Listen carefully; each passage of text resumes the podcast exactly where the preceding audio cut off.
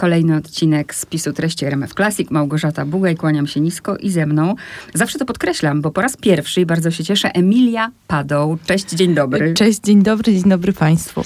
Rodziewiczówna. O niej będziemy dzisiaj rozmawiać. Napisałaś pokaźną rzecz, Rodziewiczówna, gorąca dusza. I ja, ponieważ zawsze czytam od pierwszej strony do końca i mhm. przeglądam bibliografię, napracowałaś się. Tak, no nie da się ukryć. Napracowałam się faktycznie. Jest to sążnista biografia, ale mam nadzieję, że mimo wszystko y, nie przytłaczająca czytelnika, bo od, od na tym też mi zależało. Pierwsze strony były dla mnie problemem. Jak mhm. jeszcze nie załapałam, y, bo to jest, zawsze czujesz, nie? Jakiś tak. klimat, jakiś styl i tak dalej. I jak, jak cię poczułam przez pierwsze strony, to potem wpadłam. Ale na początku było takie, nie dam rady, nie zapamiętam, bo chciałam jak najwięcej zapamiętać, a tu się fakty, fakty, fakty, a za chwilę nic nie wiemy, nie? I to było dla mnie takie trudne. Ale teraz wiemy, dużo i wiele też powiemy, nie wszystko, ale wiele. Wystartujemy od tego, funkcjonuje gdzieś tam powszechnie ta data 2 lutego 1864. Mhm. Tak. Ty mówisz jasno, 30 stycznia 1863. Dlaczego tak funkcjonuje i jak jest naprawdę i skąd to wiemy? Tak, e, funkcjonuje ta data, ponieważ nie mieliśmy metryki chrztu i ta metryka była niejasna, ona została kilka lat temu odnaleziona. Jest zidentyfikowana i na pewno wiemy, że dotyczy właśnie tej dziewczynki. E, dziewczynki, która nie urodziła się, nie została ochrzczona pod imieniem Maria, to też jest ciekawe, tylko Emilia, była Emilią, Marią, Ludwiką, a jednak stała się Marią. Tak, a te ustalenia, które mieliśmy i też związane z datą, no bo jeszcze tutaj data dzienna to jedno, a druga rzecz jest taka, że przecież właściwie jest przyjęty rok 1864, taki też jest na grobie pisarki, więc no, na zasadzie jakiegoś prawdopodobieństwa on po prostu został przyjęty. Też faktycznie dokumenty wojenne y, Marii Rodziewicz-Kękarta jej wskazywała na ten 1864. No ale metryka chrztu jest, jest już w tym momencie niepodważalna, więc, więc do niej się odnosimy. Tak się zastanawiam, czy teraz, wiesz, ci, którzy nie są jakoś tam głęboko zainteresowani, dla nich gdzieś powszechnie będzie funkcjonować to, do czego się przyzwyczaili, więc tego już się pewnie nie zmieni, mhm. aczkolwiek ktoś, kto jest mocno zainteresowany, będzie świętował dwa razy. Tak, o, wspaniale. To... Tym bardziej, że 2 lutego są imieniny. Tak, są Marii. imieniny i też dlatego ta data dzienna zapewne przylgnęła, no bo właśnie tutaj do, do tych imienin to, to święto sprowadzono. Ale też ciekawe jest to, że chyba sama Maria Rodziewicz naprawdę nie wiedziała, kiedy się dokładnie urodziła i to się przewija przez te wspomnienia, że ona sama nie miała pewności, bo rodzi się w takim bardzo dramatycznym momencie. Rodzice, wybucha powstanie styczniowe. Rodzice są też zaangażowani, chociaż nie, niekoniecznie sprzyjają, ale biorą udział. Przechowują broń i właśnie ta broń zostaje odnaleziona. Za to ojciec zostaje skazany na wygnanie. No i wędrują rok później e, na Syberię. Także y, moment jest dramatyczny, jest dziejowa zawierucha i prawdopodobnie z tego też właśnie to, to, to wynika. Być może to ta trauma też dziecięca, która, która z pewnością tę bohaterkę dotknęła i myślę, że jest bardzo ważna też w tej jej biografii. Tak symbolicznie właśnie splotła się z tym, że ona nawet nie wiedziała prawdopodobnie sama do końca, kiedy, kiedy się urodziła. My możemy tylko sobie to wyobrażać y, i myślę o tym tatuażu. Y, jaki tak. dramat, nie? Dzisiaj sobie robimy tatuaże po prostu. Matka tatuuje dzieciątko, żeby je rozpoznać. Tak, żeby je rozpoznać, bo nie wiadomo, co będzie i nie wiadomo, jak to dziecko się zmieni, nie wiadomo, kiedy je zobaczy i być może tylko ten znak na ciele w jakimś określonym miejscu będzie, będzie tą wskazówką i pozwoli jej zidentyfikować dziecko. A jak przeskoczę teraz do końca trochę, bo już kiedy ona umiera, mm -hmm. ja tak mhm. wiesz, tylko tak, na tak, tak. chwilę, tak. tylko na chwilę przeskakuję, to ona w takiej właśnie mm, już, nie wiem, czy zamroczeniu, czy, czy z choroby, czy z gorączki, mówi do księdza, że urodziła się na Sybirze, co jest tak. nieprawdą. Zrzucamy to na karp choroby? Czy... To możemy, to jest bardzo ciekawe. Ja też, też się nad tym zastanawiam, bo po pierwsze może to zostało źle zapamiętane za świadka tej, tej, tej sceny i może on coś troszeczkę przeinaczył. Może faktycznie ona jest chora i już nie wie, co mówi, to jest jakiś skrót myślowy. No a może tu jeszcze jest jakaś kolejna zagadka biograficzna. Oczywiście no, ta metryka jednak tu jednoznacznie rozstrzyga, bo, bo faktycznie wszystkie elementy się pozostałe w niej zgadzają, ale no jest to taki na, na koniec ciekawy też znak zapytania, który też podsumowuje w ogóle tą biografię pełną takich sprzeczności, niejasności i rzeczy zaskakujących. Zastanawiałam się, jak czytałam, czy to było dla ciebie frustrujące, no bo ty uczciwie nie, nie zdecydowałaś się na pierwszą osobę, prawda, liczby -hmm, pojedynczej, tak, piszesz tak, w trzeciej, tak. ale zaznaczasz uczciwie i za każdym razem. Pytanie, czy tak było? Tego nie wiemy, tego nie wiemy, tego nie wiemy. Możemy, stawiasz różne, prawda, hipotezy -hmm. i ciebie to frustrowało, czy bardziej, bardziej bawiłaś się tym? Na pewno na, frustrowało mnie to na tym etapie, kiedy trzeba było coś ustalić i i, też już wydawało mi się, że jestem blisko właśnie być może jakiegoś ustalenia, no ale jakieś nowe okoliczności odkrywałam, które, które to zmieniały. E, ale potem właśnie taką znalazłam formułę na tę biografię i wydaje mi się, że też, żeby uczciwie e, napisać książkę biograficzną, to czasami właśnie musimy, musimy wejść w te, w te hipotezy i, mo, i możemy pokazać czytelnikowi, może było tak, może było tak, tak raczej nie było, ale myślę, że najbardziej prawdopodobne jest to i, i, i też zostawić tutaj e, czytelnikowi taką możliwość odkrywania i zastanowienia się nad, nad różnymi rzeczami. Mhm. Dopóki nie załapałam tej formuły, było mi mhm. ciężko, ale jak ją mhm. załapałam, to ja po prostu nie mogłam się oderwać. I od razu chcę, żebyśmy przeszły do kompozycji, bo znalazłaś bardzo fajny patent na tę kompozycję. Domyślam się, że nawiązujesz do pór roku, które, które nas prowadzą. Tak, no pory roku wydały mi się takie bardzo y, kluczowe w ogóle dla tego ziemiańskiego życia, no bo Maria Rodziewicz przede wszystkim była ziemianką, była związana z ziemią, ale też ze wsią. Ona sobie, o sobie mówiła, że jest rolniczką, że jest wieśniaczką i w ogóle ta identyfikacja raz, że ziemiańska, ale też to, co za tym idzie, czyli taka bardzo silna więź z naturą i z tym cyklem właśnie pór roku, bo w każda pora roku oznacza co innego e, w takim ziemiańskim życiu. Więc to mi się wydało bardzo istotne i, i postanowiłam właśnie wpisać, wpisać to życie właśnie w ten rytm pór roku. Tym bardziej, że w ogóle, tak jak mówisz, nie tylko w życiu, ale w jej książkach te pory roku też mają przecież tak, przeogromne znaczenie. Powiedziałaś już, że ona miała na imię Emilia i, i od razu wiesz, zatrzymałam się, zamykam okładkę. Emilia Padą i myślę, hmm, muszę się dowiedzieć, czy coś się kryje za tym, dlaczego się zajęłaś Rodziewiczówną. Czy to imię gdzieś, czy może dlatego, no wyjaśnij. E, no z pewnością jeszcze nie, nie to, że, że imię, bo tego oczywiście nie wiedziałam i właściwie odkryłam to w czasie pracy i też było to dla mnie bardzo zaskakujące, no bo wiadomo, każda jakaś taka rzecz, która osobiście nagle zaczyna nas łączyć z bohaterką albo z bohaterem, wzmacnia właśnie tę więź, która, która niewątpliwie powstaje. Dlaczego zajęłam się Rodziewiczówną? No ona zawsze mi się wydawała strasznie ciekawa i, i miałam takie raczej intuicyjne bardziej niż w pełni świadome i, i nazwane przekonanie, że, że to jest, że tam musi się coś dziać w tej biografii, że to jednak ktoś, kto się tak ucharakteryzował, albo nie ucharakteryzował, ale po prostu stworzył się w taki, w taki sposób, jak widzimy na zdjęciach. Ja też się tym, te, nad tym pochylam, kto równocześnie był super popularną jakąś, to jest astronomiczna popularność, naprawdę. I te nakłady jeszcze z lat 80. i powieści, więc to jest po prostu bardzo ważna figura w polskiej kulturze. To jest bardzo ważna postać dla polskiej kultury, która zrobiła bardzo dużo dla czytelnictwa jako takiego, no bo bez wątpienia powieści Marii Rodziewiczówny popularyzowały czytelnictwo Więc wiedziałam, że tu musi coś być ciekawego, tylko oczywiście nie miałam pojęcia, co mnie czeka i jaki, jaki to będzie ogrom pracy, odkrywanie tego i często z jakichś fragmentów i strzępów e, układanie tej opowieści, no bo z jednej strony tych dokumentów trochę jest i myślę, że to nie jest sytuacja najgorsza, przed jaką staje e, biograf czy biografka, ale wciąż wielu rzeczy myślę, że brakuje. Mam nadzieję, że może jeszcze uda się coś odkryć. Podejrzewam, że jesteś jedną z niewielu osób w Polsce, które przeczytały wszystkie książki Rodziewiczówny. A ja właśnie myślę, że jest bardzo dużo takich osób, wiesz, bo tak? ja zauważyłam taką tendencję i to ja też o tym trochę piszę, bo piszę na przykład o y, Miłoszu, piszę mm -hmm. o... No, powiemy, to powiemy, Aha, nie powiemy. Tak. Do, nie, ale chodzi o to, że ludzie mają jakąś taką skłonność y, i coś jest w tej literaturze, że zapadają się w taki ciąg czytelniczy bardzo często właśnie z, z tymi powieściami i ja też teraz śledząc już jakieś dyskusje w internecie, które się pojawiają właśnie a propos biografii i, i ludzie się interesują, że jest książka o pisarce właśnie, którą lubią, którą cenią, mają całą biblioteczkę i że czytają wszystko, wracają za pięć lat i znowu czytają wszystko, więc jest coś takiego w tych książkach, że ludzie je czytają cięgiem. Mhm.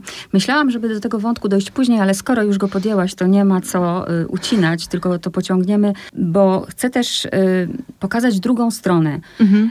y, że są ludzie, to tak jak w w naszym świecie. Nie, nie, nie, ja nie oglądam seriali, nie, nie mówię o Netflixowych. Mówię, mhm. nie wiem, jak jeszcze były czasy klanu na przykład, tak, czy jak tak. Miłość, tak. prawda, gdzie wszyscy siedzieli i oglądali, ale nikt nie ogląda, nie?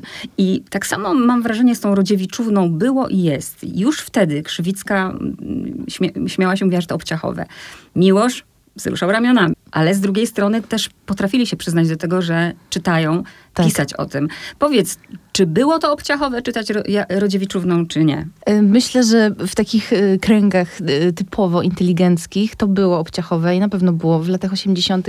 było obciachowe. Ja zresztą nawet niedawno też jeszcze rozmawiałam z moją mamą właśnie tak a propos książki, no i ona właśnie mówi, że wtedy w jej takim środowisku, w liceum jak była, no to to był obciach. Ale równocześnie to jest też czas, kiedy te nakłady są już ogromne i są wznawiane wszystkie książki Rodziewiczówny. Fajnie, że nawiązałaś właśnie do Krzywickiej i do Miłosza, bo oni nie dość, że zapadli się właśnie z tymi, z tymi książkami i, i przeczytali całą Rodziewiczównę, to równocześnie oboje dostrzegli talent. Znaczy tekst Krzywicki, który jest tekstem, z, wyjaśnijmy, może z drugiej połowy lat 30., E, jest w ogóle świetną analizą. Ja uważam, że to jest jeden z lepszych tekstów, który w ogóle łapie jakąś taką niezwykłość i naprawdę ona też bardzo uczciwie potrafi wyciągać wartość z tych książek i też nie odbiera Marii talentu i wydaje mi się, że, że, że to jest bardzo ciekawy tekst. Ja, się, ja do niego wracam w kilku miejscach, bo też on ma takie podłoże autobiograficzne też jest związany z, z życiem e, Marii Rodziewicz.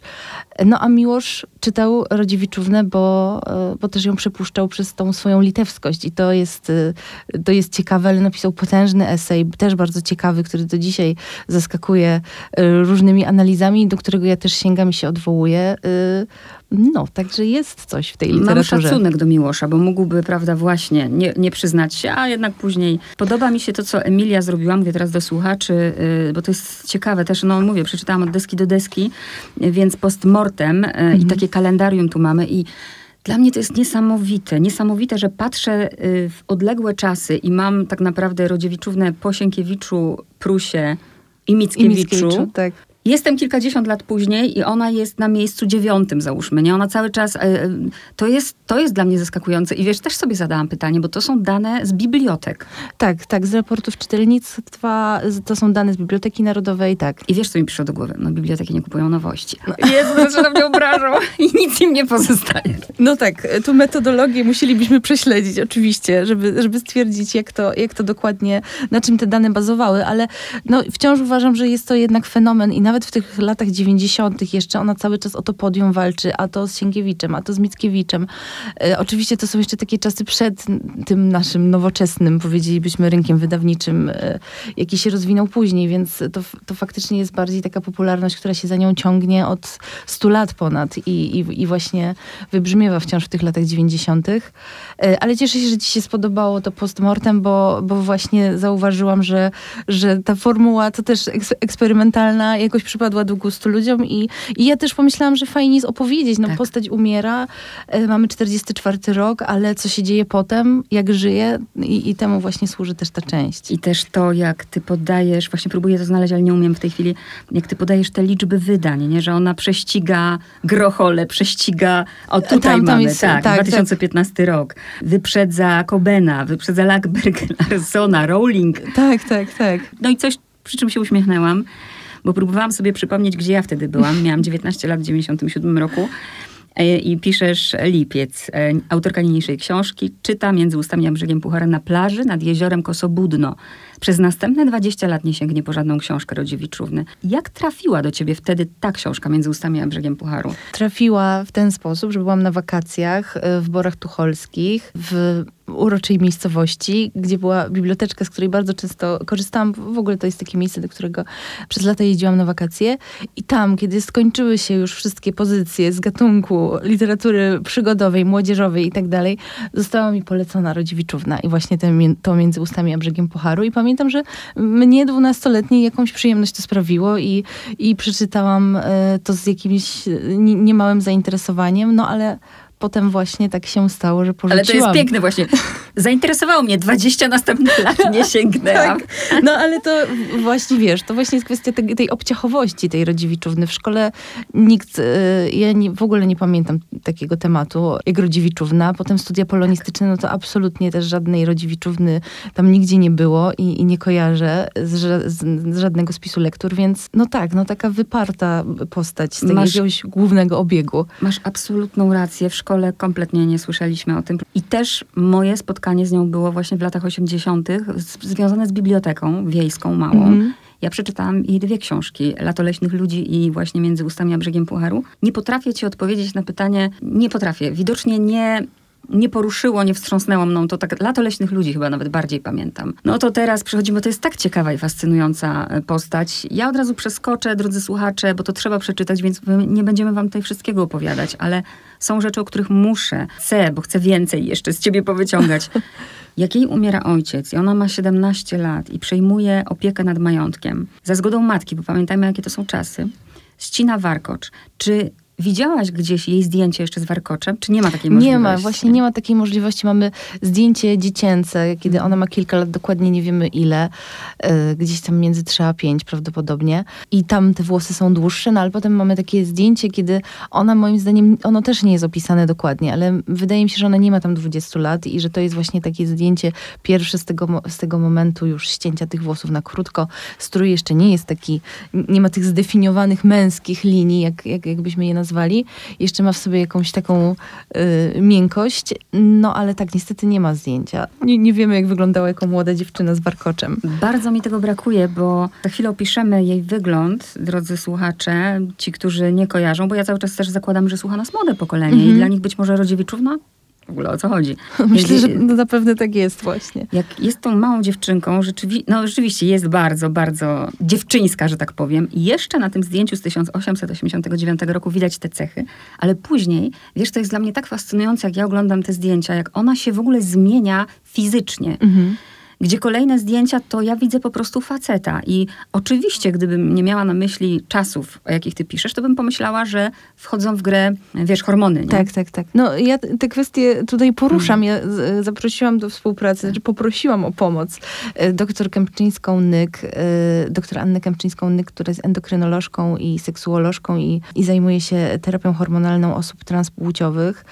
E, I wiedziałam, bo przeczytałam kiedyś wywiad z nią, że, że ona ma taką też zdolność dosyć szybkiego rozpoznawania na przykład jakichś e, nieregularności hormonalnych i, i różnych takich rzeczy, więc postanowiłam przesłać jej zdjęcia. Postanowiłam e, przekierować do niej wszystkie opisy właśnie związane z fizycznością Marii Rodziewicz. No i, i tutaj szkicujemy pewną diagnozę. Oczywiście wiadomo, ona jest, nie jest doskonała, dlatego że pewnych rzeczy nie da się zrobić, ale chciałam też właśnie to czytelnikowi unaocznić, że tu mamy, wiele rzeczy się na to nakłada, że jest właśnie kwestia orientacji seksualnej, ale może jest kwestia, y, dzisiaj już jest to termin, który, z którym powoli jakoś, mam nadzieję, coraz bardziej się oswajamy i rozumiemy też te kwestie, ale no jeszcze kilka lat temu z pewnością byłoby to szokujące, gdybyśmy y, w ten sposób mówili o postaci. Tak się złożyło, ja w ogóle tego nie planowałam, że twoja książka się pojawia i pojawiło się 25 stycznia Orlando Virginia tak, Woolf. Tak, tak, tak. I to jest, y, to po prostu tak mi się, dlatego te dwie książki pojawiają się w programie obok siebie, bo to jest o tym samym, o czym ty teraz mówisz, pomyślałam, że ona przyjęła po prostu tożsamość mężczyzn. I ona, on, tak jak wiesz, no, Orlando zresztą mówi, możemy sobie ubrać płeć jak ubranie. Nie? Tak, ona absolutnie. Ja ją y, widzę właśnie w niej tę te, te niebinarność i tą tak, takie ponad, ponadpłciową jakąś identyfikację. E, I to jest bardzo ciekawe. Ja też pod tym kątem jakoś tę opowieść prowadzę, żeby też czytelnik mógł sam y, sobie to rozpoznać i też jakąś, jakąś opinię na ten temat wyrobić. Ale tak, jeżeli, jeżeli tutaj mielibyśmy jakoś się określić, jeżeli ja bym ją jakoś określić, to, to w tym momencie w ten sposób ją widzę, jako ktoś, kto właśnie ucieka od płci, z obu y, płci bierze to, co jest mu potrzebne w danym, w danym momencie i do tego, żeby siebie stworzyć, więc y, bardzo to jest ciekawe. Też podajesz ten przykład, że to może być to obcięcie warkocza takie symboliczne. Znaczy nie jestem już panną, jakby zmieniam swoje życie i wychodzę, z, nie jestem już dziewczyną, jest, staję się kobietą. Tak, no ja oczywiście też zastanawiam się nad tym, na ile ten kostium w ogóle męski był związany po prostu z tym jej miejscem w świecie, z, z tym, że ona musiała zarządzać majątkiem, że musiała wejść w męską rolę, bo to była naprawdę ciężka praca w, w jakimś też morzu konfliktów różnych, bardzo złożonych, związanych z tym, z tym życiem i, i, i byciem częścią kresowego ziemiaństwa. Także myślę, że odpowiedź jest złożona i, i, i prawdopodobnie wiele rzeczy po prostu się tutaj nałożyło. Tak. I tu jest prawie 500 stron. Ja teraz jak ty mówisz, to mi się otwierają. Teraz bym wróciła do tego, jak była w szkole, e, do tego, w jakiej szkole była, do czego te dziewczynki były mhm. przygotowane. Ona tak naprawdę nie zdążyła tej wiedzy zdobyć. Tak. Temat rzeka, więc musimy go, drodzy słuchacze, zostawić. Idziemy dalej na pewno ktoś zwróci uwagę, kto nas słucha, że ty mówisz Rodziewicz, ja mówię Rodziewiczówna. Wyjaśnijmy. Tak, ja mówię Rodziewicz, bo mówię Rodziewicz, kiedy myślę o niej jako, jako postaci, jako, jako człowieku, bo faktycznie, jak, kiedy zaczęłam pracę nad, nad materiałem, nad jej listami i nad różnymi dokumentami, to zauważyłam w pewnym momencie, że ona się w ogóle nie podpisuje Rodziewiczówna, że nie ma takiego podpisu, że są różne podpisy, że jest Maria Rodziewicz, Marroc, M. Rodziewicz. Marroc to jest w ogóle moje ulubione. Ale nie ma tam nigdzie Rodziewiczówny. I e, Rodziewiczówna jest na okładkach książek, jest figurą e, życia publicznego, jest ważną pisarką, ale w życiu prywatnym jest Maria Rodziewicz. Kolejny fenomen dla mnie, to jest po prostu fenomen, jak jej to przeszło, jak to w ogóle możliwe, że... Bo tak, najpierw chcę powiedzieć, że kobieta żyła długo. To jest tak. naprawdę długie życie, dwie wojny tak. światowe. Tutaj jest tyle wydarzeń, które mają oczywiście ogromne znaczenie. Ale ja mówię jeszcze o tym okresie pierwszym, o tym, kiedy pod koniec XIX wieku już jest, prawda, znaną pisarką i ona Słuchajcie, nie wiem, jak to nawet, jak tak, taką technikę pisania nazwać, że to jest takie flow. Co ona sobie pomyśli, to napisze, nie ma korekty i jej to wydają. Nawet Prus wypowiada się że gdyby po prostu posiedziała, popracowała nad tekstem, to to mogłoby być naprawdę dobre. Jakim cudem to w ogóle przechodziło, że zostało wydawane? Y, ja myślę, że to wynikało też z, zapotrzebowania na powieści w prasie publikowane w odcinkach i po prostu to troszkę się robiła taśma. Więc y, jest taki moment, kiedy ona zyskuje tą największą popularność, wygrywa konkurs z tym Devaitisem i taką jest naprawdę gwiazdą y, literatury. E, no i wszyscy chcą ją publikować. Każdy chce mieć e, w gazecie swojej jakąś powieść Rodziewiczówny, bo to mu będzie, podniesie mu sprzedaż i, i będą zyski większe. Więc z pewnością to zaciążyło na tych książkach. Ja też e, z jakimś żalem o tym myślę, no bo uważam, że ona naprawdę była bardzo utalentowana i miała niesamowity taki talent narracyjny i bardzo wyobraźnię ogromną i, i żywą. Miała super poczucie humoru, była, jest świetna w dialogach. Jest naprawdę bardzo dużo wartościowych rzeczy w tych książkach i bardzo często jak zaczynamy je czytać, jak ona zawiązuje fabułę, to naprawdę trudno też nie dać się wciągnąć w ten świat i często tak miałam, no a potem często tak koło połowy następuje już rozczarowanie i zmęczenie tą fabułą, więc dopracowanie tych książek na pewno dużo, dużo by zmieniło. Patrząc na liczbę tych książek, jaką musiała mieć wyobraźnię, żeby, no niektórzy oczywiście jej zarzucali, że w kółko to samo. Tak, tak, że bohaterowie się powtarzają. Tak, ale jednak e, przy takiej produkcji, no to... To wciąż, ta, e, tak, energia twórcza była ogromna, wyobraźnia była ogromna i, i tak, bez wątpienia jest to imponujące. Jeszcze wrócę do tej Krzywickiej, bo ona też, nie wiem, czy to ona, czy, czy, czy Sienkiewicz, kto, ktoś tam z tych sławnych powiedział właśnie, podkreślił, że literacko to słabe. Też myślę o tym, czy to nie wynikało, wiesz, trochę z zazdrości, bo wracam do tamtych czasów, nie? No, podejrzewam na początku tej stawki, bo też podajesz, ile mhm. zarabia, ile wtedy Sienkiewicz, tak. załóżmy. No, ale później to rośnie i też zastanawiam się, czy te przytyki, to tak jak dzisiaj, wiesz, mamy jakąś masówkę, nie? Mamy, nie będę tu podawać nazwisk, żeby nikogo nie krzywdzić, Możecie sobie każdy dopowiedzieć swoje. No i dno literackie, jeszcze film, o to, o tamto, no ale pieniążki A, Cieszę się, że właśnie na to zwracasz uwagę, bo absolutnie konkurencja, jak zawsze i wszędzie, w każdej epoce i w każdym środowisku, a literackim to też szczególnie, z pewnością była i z pewnością wiele osób jej zazdrościło tej popularności czytelniczej, tego, że te zarobki musiały rosnąć e, faktycznie e, w, tym XIX wieku dosyć dynamicznie, może w pewnym momencie. Więc e, tak, z pewnością też padła tutaj ofiarą jakiegoś ostracyzmu środowiskowego i po prostu zazdrości. I szkoda mi się jej zrobiło nawet później, bo ta pierwsza fala jej popularności była taka, no nawet, nawet, ale później już, bo jesteśmy po I wojnie światowej, to kiedy zaczynają się z niej śmiać mhm. i drwić, tak. jakby nie potrafią docenić tego, co zrobiła, tylko staje się takim pośmiewiskiem w pewnym momencie. Tak, staje się pośmiewiskiem, to jest zwłaszcza lata 30., kiedy ona trafia do tych szopek politycznych, kiedy właśnie śmieją się z niej kabareciarze i satyrycy i przede wszystkim śmieją się właśnie z, tej, z tego, czego nie rozumieją, czyli, że Mario nie jesteś ani kobietą, ani mężczyzną tak. i albo e, właśnie figurka jej, która się nazywa Rodziewica i też skecze z nią, wszystko się kręci wokół tej płci, wokół tej jakiejś niejednoznaczności. A to się też oczywiście dzieje po tekście Krzywickiej, która ją której robi outing, jakbyśmy to dzisiaj powiedzieli, bo, bo faktycznie y, dosyć jednak klarownie tam wykłada pewne sprawy. I jasne, że na to też jeszcze się nakłada kolejna rzecz, czyli to takie narodowo-katolickie zaangażowanie Rodziewiczówny. I to, i, I to, że ona jest jednak y, po tej stronie się bardzo wyraźnie opowiada. Tu mamy z kolei y, literatów związanych z lewicą sanacyjną, więc to jest tak, też, też te, to podłoże, to tło polityczne jest bardzo ważne. Tam. Bolało mnie to, jak czytałam właśnie te żarty, naprawdę gdzie w tym mhm. momencie duża empatia i tak, tak mi się Nie, to, to jest okropne i faktycznie ona też już się starzeje, też jest w coraz, gorszej kondycji e, fizycznej i... E, przechodzi kolejne, przechodzi operację usunięcia zaćmy, ma tam cały czas problemy z tymi płucami, z astmą, rozedma i tak dalej. I widać, że, że jest też zmęczona. Równocześnie tłumy ją odwiedzają w tym majątku, bo ona też to jest jakiś najazd szalony zupełnie i tam ciągle są jacyś turyści, zwłaszcza latem i trzeba ich podejmować. Ona już jest bardzo zmęczona tym. No a równocześnie tak, jest takim kuriozum, okrutne to jest.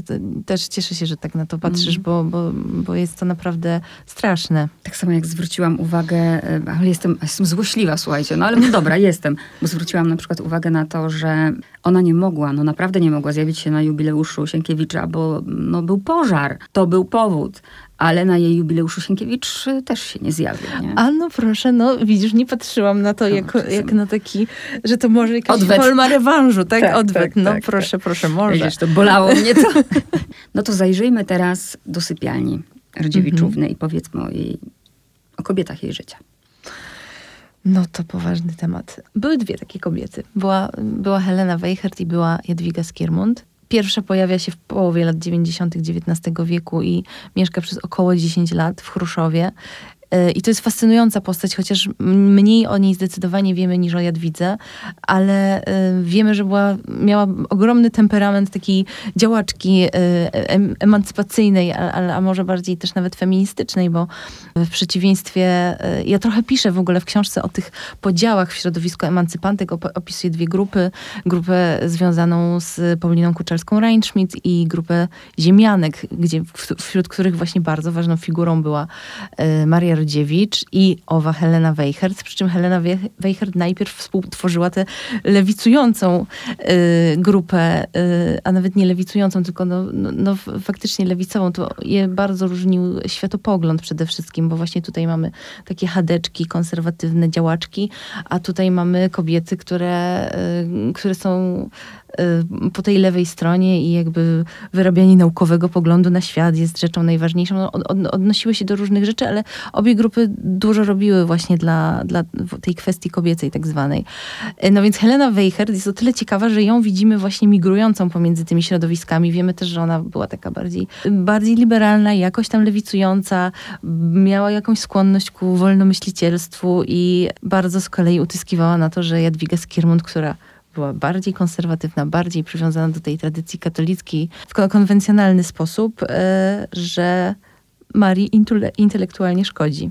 Bo Jadwiga dużo młodsza, 11 lat Tak, bodajże. tak, tak. I... A Helena starsza o 6 od Marii, tak. no właśnie, bo to też jest ta różnica wieku ciekawa. I teraz, e, teraz wejdę w ocenę, ale to nie jest złośliwe, to jest sympatyczne, że jak na tej łódce jest to zdjęcie i ta, ta taka dziewczęca kibić tej Jadwigi, a później, kiedy one się starzeją, mimo że ta jest 11 lat młodsza, to ja byłam w szoku, że czasem to Maria wygląda na młodszą niż mm -hmm, tak. To, ale to, ta, to chyba ta krzepkość i ta witalność, mm -hmm. która bardzo wiele osób na to zwracało uwagę, że tam, z jednej strony widzimy tę Marię, która się starzeje, choruje, ale wciąż pojawiają się opisy, że wyszła powitać, krzepka właśnie, że z tą siłą, z jakąś taką energią dynamiczną, bardzo dużą. No ona była niesamowicie silna, jednak wydaje mi się też w sensie psychicznym, odporności psychicznej, ale, ale też tej jakiejś młodzieńczości w sobie. Ale Jadwiga z kolei, no, niesamowicie oddana. No, wydaje mi się, że też zwłaszcza ta końcówka życia wspólnego pokazuje ogromną miłość i to jest też jest, jest opowieścią o miłości. No i tu jest pytanie, jak bardzo ją Maria skrzywdziła, czy nie skrzywdziła, bo jednak do końca swojego życia wędruje do tej Heleny. Nie? No wędruje i to jest też pytanie, jaka to jest zależność. Czy tutaj mówimy o sytuacji bardzo teraz skrócę to i może zszokuje niektórych, ale pierwsza żona, druga żona, czy i jestem lojalna wobec mojej pierwszej żony, mamy wspólne biznesy, bo też takie kwestie tam, tam były, więc, więc jakby jestem za nią też odpowiedzialna. Ważne, bardzo ważne z Heleną jest to, że ona też choruje. Ona w ogóle jest schorowana właściwie od końca XIX wieku. Są różne przesłanki co do tego, co jej dolegało i e, widać było, że też w latach dwudziestych pod koniec jakieś bardzo zagrażające wręcz życiu pogorszenie pogorszenie się stanu jej i, i ta rozpacz Marii, no to jest wielkie pytanie, jak, je, jak one funkcjonowały emocjonalnie właśnie. Tak jak powiedziałam, to jest długie życie, więc czasy się zmieniają. Bo wiesz, myślę też o tym, co się wydarzyło na przełomie przestrzeni paru lat w tym kraju, mhm. gdzie no, znaleźliśmy się w takiej sytuacji, że jak mieszkają ze sobą dwie dziewczyny, to niestety, ale takie, taka jest prawda, wolą się z tym nie obnosić dzisiaj. Mhm. Nie? Mhm. Było im trudno, bo wydaje się, że nie aż tak. Ja myślę, że było im trudno i myślę, że właśnie w tych latach 30.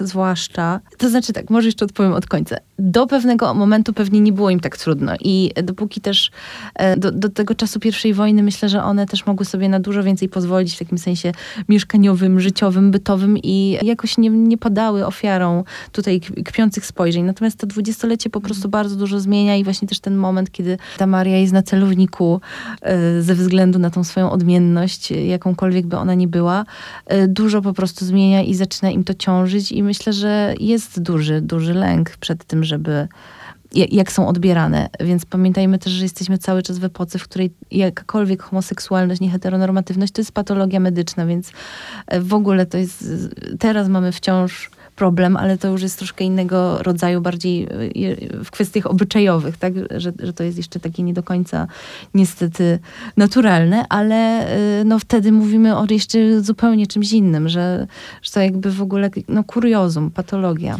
Dziękuję Ci za to, że wspomniałaś o, chociaż to jest tylko na jednej stronie, ale jest i to jest dla mnie ważne, ponieważ mogłabyś oczywiście pójść tylko w zachwyty i peany, że Ty wprost mówisz, bo ja też o tym myślałam, ona przejmuje tego gospodarstwa, jak ma 17 lat. Ona całymi dniami, powiem teraz kolokwialnie, zachrzania, zapiernicza, a nocami pisze.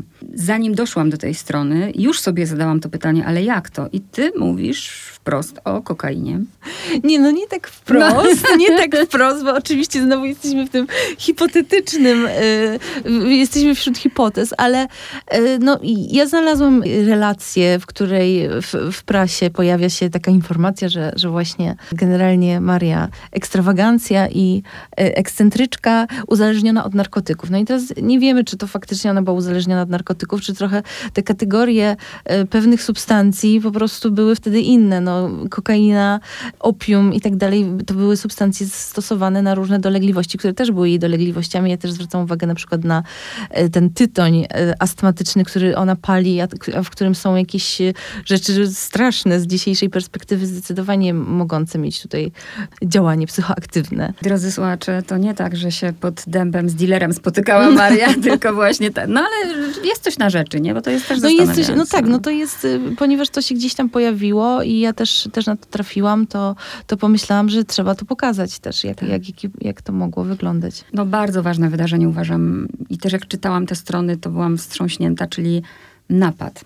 Mhm. Napad jest y, faktycznie wstrząsający. To się dzieje w 1919 roku. Maria w, w swoim domu, w swoim Heleny y, pod Warszawą y, w Wyraju, to jest dzisiaj to jest Zagórze, zostaje napadnięta przychodzą do niej mężczyźni. Znaczy okoliczności tego też do końca nie są jasne, bo są dwie relacje. Jest taka relacja dla mediów, w której oni e, właśnie faktycznie wkraczają do tego domu, gdzieś tam wyważają drzwi, e, ona dostaje dwie kule w twarz i, i faktycznie tutaj to absolutnie e, postrzelenie było, był ślad, była kula, która przez policzek wyszła za uchem i naprawdę do końca życia to, to, to na buzi jej było widać.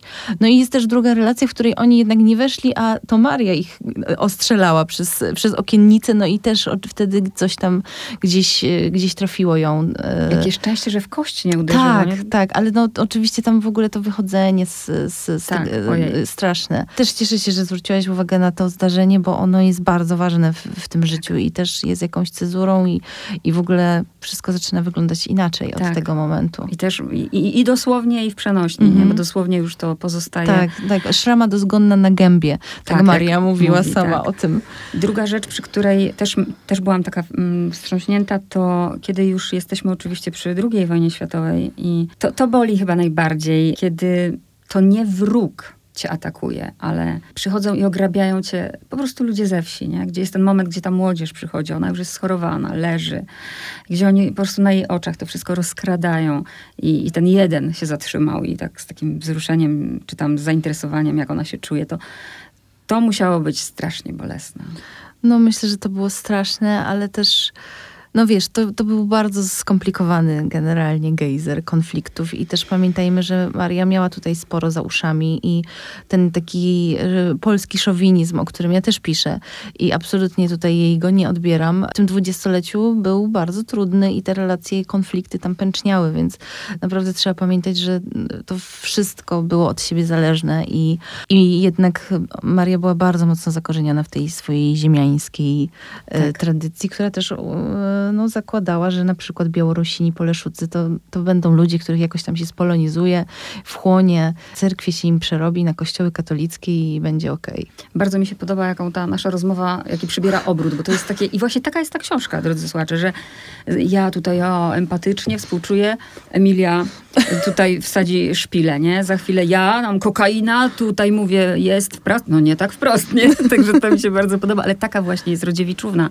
I myślę jeszcze o tym, no właśnie, o tym też powiedzmy, co miała za uszami, bo to jest niezwykłe. Rozumiem, że robisz to też świadomie dla tych ludzi, którzy nigdy nie zajrzą jednak do tych książek. Mhm. Oni po prostu przeczytają tylko tę książkę, ale nie będą czytać Rodziewiczówny. Więc opisujesz dokładnie te książki i też pokazujesz ten paradoks, że z jednej strony ona w życiu prywatnym jest zaprzeczeniem tego, co się znajduje w jej książkach. Tak, to prawda.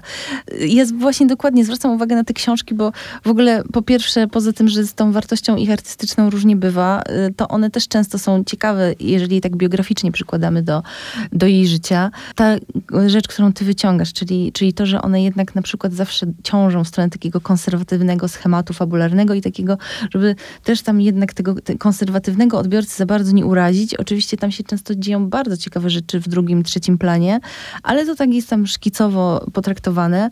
Ja się czasami w, tutaj właśnie w, w, swojej książce temu bardziej przyglądam, bo uważam, że, że być może tam naprawdę też są odpowiedzi na, na pewne pytania, które stawiam, ale tak jest. No, był jakiś chyba taki lęk, żeby jednak pewnych granic nie przekroczyć. Tak samo jak to, co powiedziałaś przed chwilą i też niech to wybrzmi, że była niezwykle, yy, powiem to kolokwialnie, była konserwą. No była tam konserwą i tak jak mówisz, no mnie boli to, że później ją tak potraktowali, mm -hmm. ale w jej głowie chyba nigdy nie kliknęło i nie było równości tak, między no, panem a chłopem. A między panem a chłopem, tak, dokładnie tak jest. I mnie to też, to jest dla mnie chyba taka rzecz, którą jeżeli miałam powiedzieć e, tutaj w taki emocjonalny bardziej sposób, e, co, naj, co jej najbardziej nie lubię, albo co mam jej jakoś za złe, to jest właśnie to. Zdecydowanie ta klasowa zajadłość, to unieważnianie w ogóle właśnie tych tożsamości e, narodowych i etnicznych, które, które obok niej żyły i właśnie to są i Białorusini, i Ukraińcy, ale to są też Poleszucy i e, ja sporo też, też o tym w książce piszę. I przechodzimy już powoli do końca. To, co też taki wymiar dla mnie ta książka ma, ale to, to się oczywiście łączy z wojną w Ukrainie. Kiedy ja czytałam, słuchajcie, te fragmenty, gdzie jest już druga wojna światowa i te biedne kobiety, stare już, stare, bo trzeba to sobie powiedzieć wprost, schorowane. Wiesz, jest ten moment, gdzie opisujesz, jak one siedzą w tej piwnicy mhm. E, i te bomby nad, latają nad głowami, to ja cały czas twierdzę, że dopóki coś widziałam w kinie, czytałam o czymś, to dla mnie to cały czas jest fikcja. Kilkaset kilometrów dalej tak się dzieje i wiesz, to, jak to czytałam, spowodowało też we mnie taką, taką głęboką refleksję i taką wręcz modlitwę, żeby to się nigdy nie powtórzyło. Że jak pomyślałam o tym, ile ona włożyła, ona dopiero pod koniec życia jakby zdała sobie też sprawę, że te materialne rzeczy nie są ważne, mhm. że tyle poświęciła i walczysz o, nie wiem, nocleg, gdzieś nawet nie miało miejsca na podłodze. Tak. I no ta końcówka życia jest y, bardzo rozdzierająca i też, no właśnie mówiłyśmy przed chwilą o, o, o tym, co ona miała za uszami, ale ona zapłaciła za to wszystko też po prostu ogromną cenę. I, i, to życie się naprawdę kończy dramatycznie, chociaż równocześnie mnie to nie przestaje fascynować, że one przetrwały to powstanie. I ja tą całą ich tułaczkę opisuję i opisuję też, mnie bardzo porusza, jak ona mając problemy z, z tymi płucami i, i w ogóle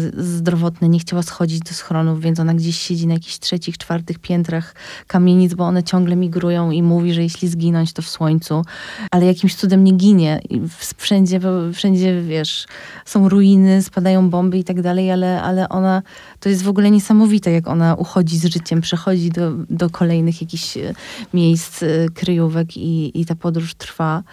Jak wychodzi w ogóle z tych gorączek, z tych rzeczy, że wydawałoby się, że już Tak, a no właśnie jeszcze te choroby, te wszystkie, wiesz, jakieś tam straszne rzeczy, które, które po prostu dziesiątkują ludzi w tym wszystkim. Ten brak wody, no, no w ogóle rzeczy naprawdę straszne.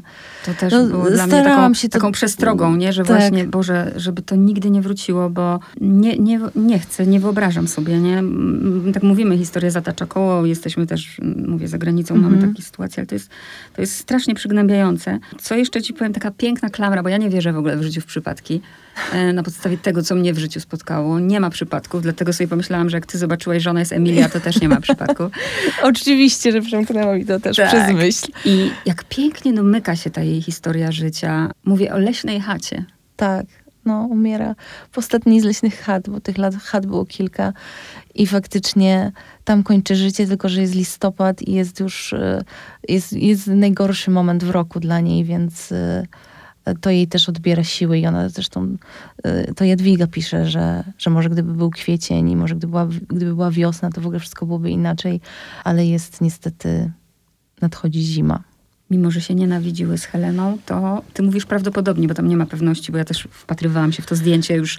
Tam są, e, wiesz co, są trzy zdjęcia i ja jedno wybraliśmy do książki z nich, a ja na podstawie tych trzech e, tą twarz próbowałam zidentyfikować, tak, bo koń, scena końcowa jest taka, że nad trumną stoją Jadwiga i Helena i, i Helena nie jest opisana na tych zdjęciach, ale właśnie jakby przykładając e, tę twarz do innych zdjęć i wydaje mi się, że z dużym prawdopodobieństwem, natomiast oczywiście zostawiam ten znak zapytania, to a propos też tych, tych hipotez i tych pytań, które które się mnożą, ale które też trzeba zadawać, bo, bo dzięki temu właśnie przychodzą nam do głowy różne rzeczy. No to zakończę to takim pytaniem, bo jak ja bym się zastanowiła, to nikt, naprawdę nikt mi z moich znajomych nie powiedział, że czyta jej książki. Jesteśmy w roku 2023. Mamy jakieś tam dane z biblioteki. Jak ty myślisz? No 160-lecie urodzin teraz y, książka wychodzi pięknie, ale myślisz, że ona jest czytana dzisiaj? Czy, czy znowu je- jest czytana, ale nie mówimy o tym głośno? No myślę, że jest czytana niestety już y, tylko, znaczy niestety, jednak niestety, ale jest czytana przez pewne pokolenie, czyli takie pokole, pokolenia 50 plus i myślę, że sama się zastanawiam, czy, czy młodzi ludzie coś są w stanie znaleźć w tych książkach jeszcze takiego, co do nich przemówi. No i uważam, że Lato Leśnych Ludzi jest naprawdę też Tym bardziej, wspaniałą- że język się Język się zmieni. Tak, chociaż właśnie język u niej nie jest takim największym z problemów, bo ona jednak pisze tak fajnie, mięsiście bardzo. Ja, ja te frazy jej lubię, ale też chciałabym, żeby ludzie czytali te książki. Czyli absolutnie nie zniechęcam, zachęcam.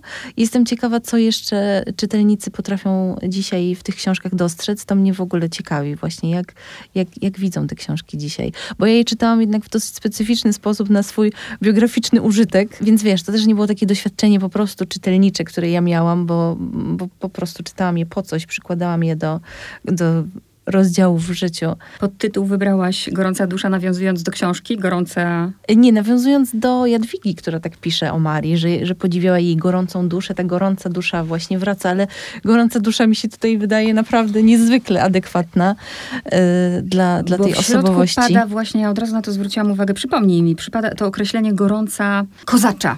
Kozacza dusza, tak, tak, tak. Kozacza, Kozacza. dusza. To był tekst y, też, który, który Maria napisała i faktycznie ona się tą kozaczą duszą nazywała. Nazywała się też w listach ich do siostry, y, do siostry Gertrudy.